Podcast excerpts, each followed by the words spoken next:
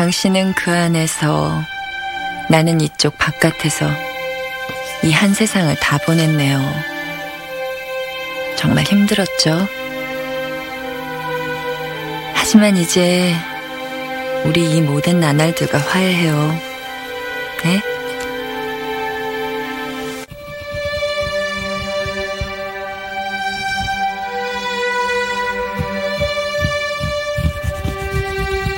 내게 당신은 언제나 가물가물한 흔적일 뿐이었어요. 그치만 죽음을 앞에 둔 지금 내 인생에는 당신뿐이었다는 걸 느껴요. 여보, 사랑해요.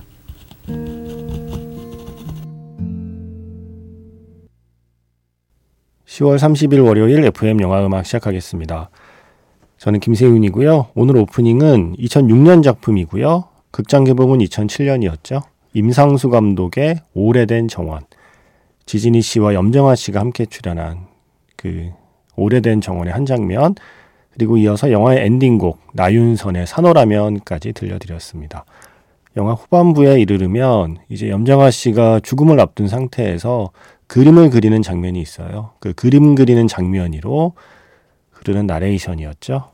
그래서 나레이션 동안 뭔가 슥싹슥싹 하는 좀 육중하고 둔탁한 소리가 들어갔을 거예요. 어, 녹음 과정에서 발생한 잡음이 아니라 영화에 그대로 실려 있는 사운드였습니다. 당신은 그 안에서 나는 이쪽 바깥에서 이 한 세상을 다 보냈네요. 정말 힘들었죠? 하지만 이제 우리 이 모든 날들과 화해해요. 라고 이야기하는 염정아 씨의 대사였습니다. 당신은 그 안에서, 그 안이라는 건 감옥이죠. 지진희 씨가, 음, 1980년대 투쟁을 하다가 감옥에 가잖아요. 16년 8개월의 복역을 마치고 출소를 하게 됩니다. 정말 긴 시간. 그 오랜 시간 동안 염정아 씨는 혼자서 아이를 키우면서 최선을 다해서 자신의 시간을 살아내는 이야기였죠. 오래된 정원. 이 두 사람이 1980년대 그 엄혹한 시절에 운명처럼 만나서 잠시나마 아름다운 사랑을 하게 되잖아요. 어, 지진희 씨가 수배를 피해서 숨어 있는 동안 염정아 씨와 함께 그 시간을 보냅니다. 그러다가 이제 다시 더 이상 숨어 있을 수만은 없어서 떠나게 돼요. 떠나기 전날에 어, 염정아 씨 그러니까 윤희의 책장에서 책 한 권을 뽑아드는 장면이 있거든요. 눈치채셨나요? 책이 있는 월요일, 책이 있는 월요일이라 생각한 오프닝이에요. 바로 그때 그 마지막 밤에 현우가 윤희의 책장에서 꺼낸 책은 브레이트의 시집 살아남은 자의 슬픔이었고요. 그 시집에서 윤희의 작은 증명사진이 책갈피로 이렇게 끼워져 있는 걸 발견하고 그 사진을 가져가거든요. 그 사진이 끼워져 있던 페이지에 이런 시 제목이 보입니다. 서정시가 어려운 시대. 예전에는 뭐 서정시를 쓰기 어려운 시대, 서정시를 쓰기 힘든 시대 이런 식으로 번역이 되었었는데 이제는 조금 정정이 됐어요. 서정시가 어려운 시대. 영화 속에도 그렇게 등장합니다. 서정시가 어려운 시대라는 시가 있는 그 페이지에 윤희가 희미한 미소를 짓고 있는 증명 사진이 끼워져 있고요. 그래서 그 사진을 어, 빼서 그 사진을 간직한 채 그 뒤에 그 오랜 세월을 살게 되는 거죠. 현우는 아주 상징적인 장면이었습니다. 그리고 바로 그 서정 씨가 어려웠던 시대의 모든 날들과 이제 화해하자는 말을 마지막에 윤희가 현우에게 그리고 영화를 보고 있는 많은 관객들에게 들려주었던 바로 그 장면을 오늘 오프닝에서 들려드렸습니다. 이게 80년대가 배경이죠. 어, 많은 사람들이 서정 씨가 어려운 시대라고 느꼈고 실제로 음, 서정을 이야기하고 사랑을 이야기하고 아름다움을 이야기하는 것이 사치라고 느껴지는 시대에 많은 사람들이 공감했던 시였고 또 시집의 제목이었습니다. 살아남은 자의 슬픔. 이제는 그 시대가 끝난 걸까요? 이제는 그 시대를 지나온 걸까요? 이제는 살아남은 자의 슬픔 같은 건 느낄 일이 없고 서정 시도 쉬운 시대가 된 걸까요? 이런 질문을 던지게 되었습니다. 그래서 떠올린 영화이고 또 장면이고 그리고 책이고 시였습니다.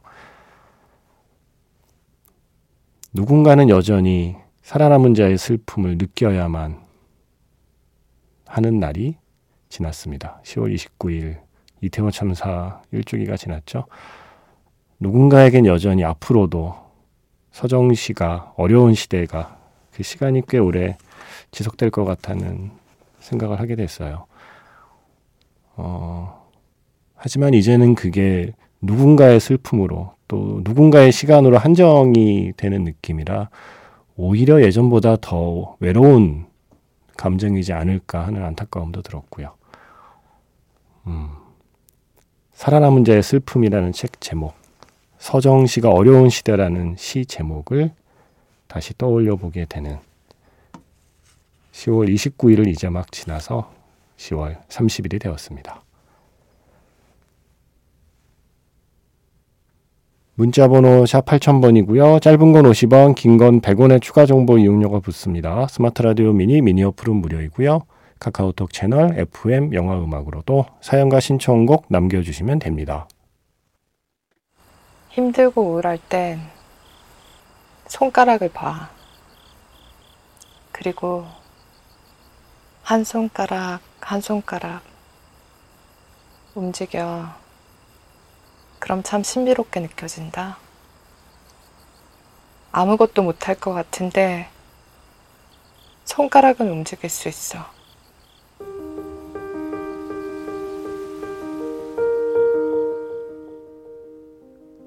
손가락을 움직여서 신청곡을 보내보세요.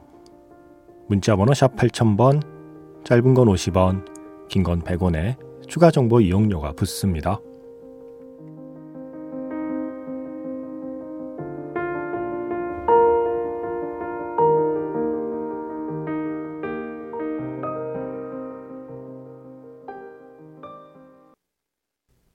Bright라는 영화가 있었죠. 윌 스미스가 주연한 Bright에서 바스틸의 World Gone Mad 라는 노래였습니다. 이런 가사예요. 어, 맞아. 이곳이 우리가 사는 세상이야. 우리가 바랐던 모습과는 다른 곳이지. 세상의 절반이 미쳐가고 있다 해도 나머지 절반은 신경도 쓰지 않잖아. 세상이 미쳐가고 있다고 느낄 때, 네가 아무것도 할 수 없다고 느낄 때, 맞아. 네가 할 수 있는 건 아무것도 없어. 세상이 미쳐가고 있다고 느낄 때, 네가 아무것도 할 수 없다고 느낄 때, 맞아. 네가 할 수 있는 건 아무것도 없어. 라는 음, 어떤 패배감과 무력감이 담겨 있는 가사예요. World gone mad. 예. 이런 무력감을 느끼게 되는 날이었어요. 음, 글쎄요. 저는 누군가의 정당한 요구에 정치 투쟁이라는 네 글자를 낙인처럼 찍는 사람들에 대한 분노를 품게 되거든요. 음, 개인이 놀러 가서 죽은 사건에 대해서 왜 국가가 책임져야 되느냐는 말을 들을 때마다 제가 정말 반박하고 싶은 건 놀러 가서 죽으면 안 되는 세상이기 때문입니다. 히말라야에 올라간 것도 아니고 태풍이 부는 바다 한가운데로 뛰어든 것도 아니고 죽음을 무릅쓰고 무언가 했던 행동의 결과가 아닌 거잖아요. 도심 한복판에 축제를 즐기러 나간 시민들이 100명이 훨씬 넘는 숫자가 그렇게 아무 도움도 받지 못한 채 사망을 했을 때는 그건 개인의 책임으로 전 돌릴 수 없다고 생각해요. 지진이 일어난 것도 아니고 건물이 무너진 것도 아니고 화재가 발생한 것도 아니고 누군가 총기를 난사한 것도 아닌데 그렇게 많은 사람이 도시 한복판에서 세상을 떠났을 때는 그건 분명 시스템의 문제를 지적하고 책임을 물을 수밖에 없는 거죠. 그게 너무 당연한 거죠. 그게 왜 정치적인 요구인가요? 저는 아무리 생각해도 사람이 죽고 사는 문제에 무슨 정치가 있습니까? 책임을 면하고 싶어도 최소한의 도리는 해야 한다고 생각해요. 적어도 유족들에게 충분한 설명과 그리고 충분한 애도의 시간을 주고 그리고 최소한의 참 이런 말을 쓰는 게 좀 그렇네요. 최대한도 아니고 최소한의 사과와 반성은 그건 정치적인 요구가 아니라 우리가 보통 책임 있는 자리라고 부르는 그 자리에 걸맞는 책임을 요구하는 것이라고 생각하거든요. 근데 그러한 것들이 우리는 세월호 때도 그렇고 이태원 때도 그렇고 그러한 모습들을 보지 못한 채 이게 반복되고 있다는 생각을 하니까요. 어, 그래서 이 노래를 고르게 됐나 봐요. 뭔가 좀 패배감과 무력감을 느끼는 하루가 지나서. 음, 하지만 그럼에도 불구하고 살아남은 자의 슬픔을 함께 느끼는 사람들이 여전히 있다는 사실을 또 말씀드리고 싶네요. 어, 그런 마음으로 고른 노래는 이 곡입니다. 지금 상영 중인 영화죠. 마틴 스콜세지 감독의 영화 Flower Killing Moon. 그런데 저는 시계를 한 번도 보지 않고 3시간 26분 동안 영화를 보았단 말이죠. 음, 세상에는 짧지만 지루한 영화가 있고 길어도 지루하지 않은 영화가 있다고 저는 생각합니다. 짧지만 지루한 삶이 있고 길어도 지루하지 않은 삶이 있는 것처럼 어떤 사람을 만나서 30분만 있어도 좀 있으시고 재미없는 사람이 있는가 하면 어떤 사람 만나서 10시간을 같이 시간을 보내도 지루하지 않은 그런 재미있는 사람, 멋진 사람이 있는 것과 비슷하다고 생각해요. 그런데 어떤 사람이 그런 사람이냐는 물론 개인의 취향이 또 다르니까요. 저에게 플라워 킬링문은 그런 영화였습니다. 음, 그리고 무엇보다 마틴 스콜세지가 미국인의 한 사람으로서 미국의 어떤 과거와 역사에 대한 나름의 사과와 반성을 하고 있는 이야기라고 생각해요. 그걸 너무나 근사한 방식으로, 너무나 영화적인, 너무나 시네마틱한 방식으로 그 사죄와 반성을 담아냈다는 점에서도 또한 멋진 영화로 보였고요.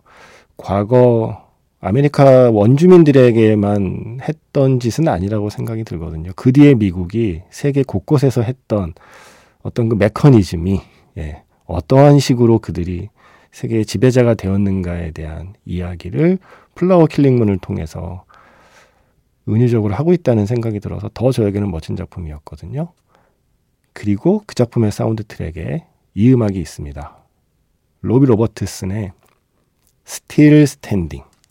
여전히 쓰러지지 않고 넘어지지 않고 서 있는 사람들에 대한 찬가입니다. 이 노래가 혹시 정치적이라고 생각하시나요? 시대적인 거 아닌가요? 정치와 시대라는 단어는 그렇게 구분되는 거 아닌가요? 뭔가를 정치적이라고 부르는 사람이 사실은 가장 정치적인 의도를 갖고 있다라는 아주 오래된 격언을 생각하게 됐고요. 서정시가 어려운 시대에 그래도 꿋꿋하게 서정시를 쓰는 게 예술가의 일이라고 생각합니다. 그게 영화가 하는 일이라고 생각합니다. 저에겐 너무나 서정적인 노래이고요. 이 노래를 듣고 있으면 언제나 그림이 그려져요. 내가 지금 살고 있는 우리 사회에 어떤 풍경이 머릿속에 그려집니다. 편의점 알바 언니 화장 속 짙은 기미, 그 피곤함의 그림이 그려지고, 술은 먹었다 끊었다 하는 저의 그림도 그려지는 노래. 2019년의 풍경을 노래하고 있지만 2023년 지금의 풍경도 아마 크게 다르지 않을 거라고 생각합니다. 정태춘의 사람들 2019 아치의 노래 정태춘이라는 다큐멘터리에 쓰인 곡이죠. 그 전에 들려드린 곡은요. 에디 베더의 Society입니다. Into the Wild라는 아주 멋진 영화에 쓰인 곡. 사람과 사회를 노래하는 노래를 한번 이어붙여보고 싶었습니다. 그래서 Society 그 전에는 Flower Killing Moon에서 로비 로버트슨의 Still Standing I'm still standing under the sun. 난 태양 아래 여전히 서 있다. 라고 노래하는 곡까지 들려드렸습니다. 그렇게 세 곡이었습니다. 음, 성은 씨가, 아, 이제 소식을 들으셨군요. 작가님, CBS 신지혜의 영화 음악에서 안 좋은 소식을 들었어요. 신지혜 아나운서님이 10월 31일을 끝으로 퇴사를 하신대요. 그래서 신영음도 이제 그만두신대요. 너무 갑작스러운 소식이라 충격이고 속상해요. 제가 힐링하는 프로그램이 새벽에 FM 영화 음악과 그리고 아침에 신지의 영화 음악이었는데 25주년 기념으로 FM 영화 음악에 신지혜 아나운서 나오신 게 엊그제 같은데 이게 뭔 일이래요 하시면서 신지혜 아나운서께서 애정하는 영화 에반게리온의 클레어 버전으로 Fly Me to the Moon 들려주세요 라고 하셨습니다. 오늘 하늘 볼 수 있는 분은 지금 보름달이 떠 있는 밤이기도 하니까 일단 노래는 오늘 틀기에 딱 적당한 선곡인데 노래를 트는 마음은 슬프죠. 저는 사실 이거 말씀하시기 며칠 전에 개인적으로 연락 받았어요. 뭔가 영화 음악, 그러니까 채널은 다르지만 동시대에 영화 음악을 만드는 동료라는 생각이 들어서 먼저 살짝 기뜸해 준다고 하시면서 잠깐 쉬었다가 이제 뭔가 좀 재밌는 것또 새로운 걸 시작해 보려고 한다라는 어, 포부까지 밝히는 톡을 받았었습니다. 그래서 저는 조금 먼저 알고 있었는데 음, 그래서 제가 그렇게 답을 보냈거든요. 10월 31일 리버 피닉스가 떠난 날 신영음도 떠나는 건가요? 유유라고 답을 보냈던 기억이 나네요. 아, 오랫동안 수고 많으셨습니다. 25년 동안. 음, 성은 씨처럼 누군가에게는 매일매일 만나는 시간이 행복한, 정말 행복한 루틴이 되어주신 거잖아요. 제가 늘 존경하는 사람들, 누군가에게 행복한 루틴이 되는 사람들. 어, 그동안 수고 많으셨습니다. 약속하신 대로 어, 푹 쉬셨다가 재밌는 거 빨리 뭔지 모르겠지만 뭔지는 말 안 해주더라고요. 어쨌든 재밌는 거 시작하시기 바랍니다. 성은 씨의 신청곡 준비했어요. 클레어의 the Moon. 신세기 에반게리온의 노래고요. 어, 제가 들려드리고 싶은 노래 한 곡 더 붙여볼게요. 일본 애니메이션 노래로 이어가는 게 자연스럽겠죠? 신지혜 아나운서는 영화를 좋아하는 많은 분들의 영원한 엔젤킨으로 기억될 거라는 생각을 하면서 천년 여왕, 네, 영화 음악의 천년 여왕 신지 아나운서의 은퇴를 축하드립니다. 네, 축하하고 싶지 않지만 본인이 원한 은퇴니까 축하드립니다. 다라세다카의 엔젤킨까지 두 곡 이어 듣겠습니다.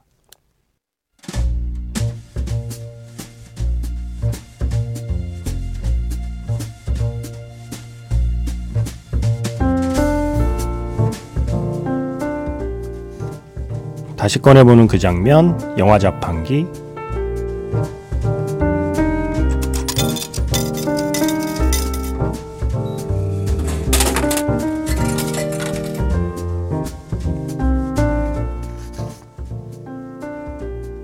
다시 꺼내보는 그 장면, 영화 자판기. 제가 오늘 자판기에서 뽑은 영화의 장면은요, 영화 키즈 리턴의 마지막 장면입니다. 오래전에 자신들이 다니던 학교에 신지와 마사루가 들어옵니다. 지루한 수업에 지쳐가던 학생이 창밖을 내다보면 두 사람이 탄 자전거가 운동장을 빙빙 돌고 있어요. 우리 같은 바보가 저 교실에 또 있을까? 마사루가 묻죠. 없을걸? 신지가 대답해요. 그리고 이번엔 신지가 먼저 물어봅니다. 마사루, 우리 이제 끝난 걸까? 그때 마사루의 대답. 바보야. 우리 아직 시작도 안 했잖아.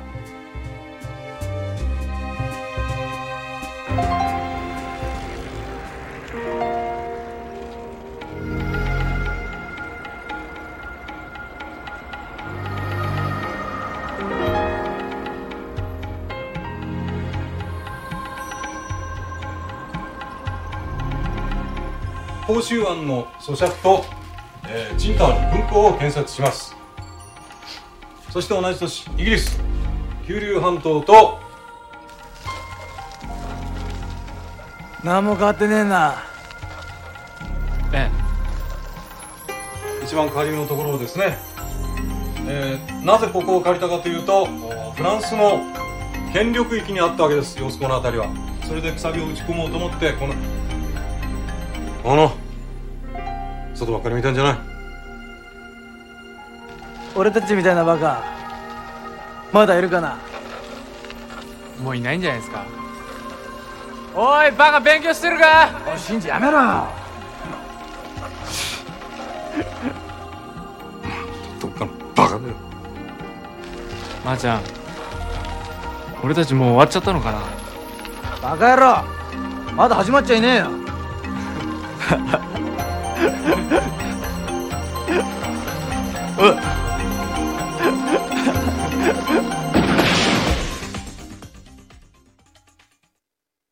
다시 꺼내보는 그 장면, 영화 자판기. 오늘 영화는 1996년 작품 키즈 리턴이었습니다. 고등학교를 함께 다닌 두 친구 신지하고 마사루가 많은 시간이 흐른 뒤에 우연히 다시 만나면서 시작되는 이야기였죠. 어, 마지막 엔딩 장면에 이어서 엔딩곡 히사이시 조의 Meet Again 재회라는 곡까지 들려드렸습니다. 예전에 한번 매직아웃 스페셜 F에서 자전거 특집 할 때요. 이 장면 한번 들려드린 적이 있습니다. 오늘 이 장면 고른 이유는 제가 앞서 신지혜의 영화 음악 음, 마치게 되었다는 소식 조금 먼저 들었다고 그랬잖아요. 그때 제가 리버 피닉스와 같은 날 떠나시나요? 유유한 다음에 이 영화의 마지막 장면 스틸컷을 보냈어요. 신지혜의 영화 음악. 그 누구보다 영화를 좋아하는 신지혜 아나운서님의 그 긴 여정이 이제 끝난 게 아니라 아직 시작도 안 했다는 의미로 제가 이 영화의 마지막 장면 스틸컷을 보내면서 응원을 했었거든요.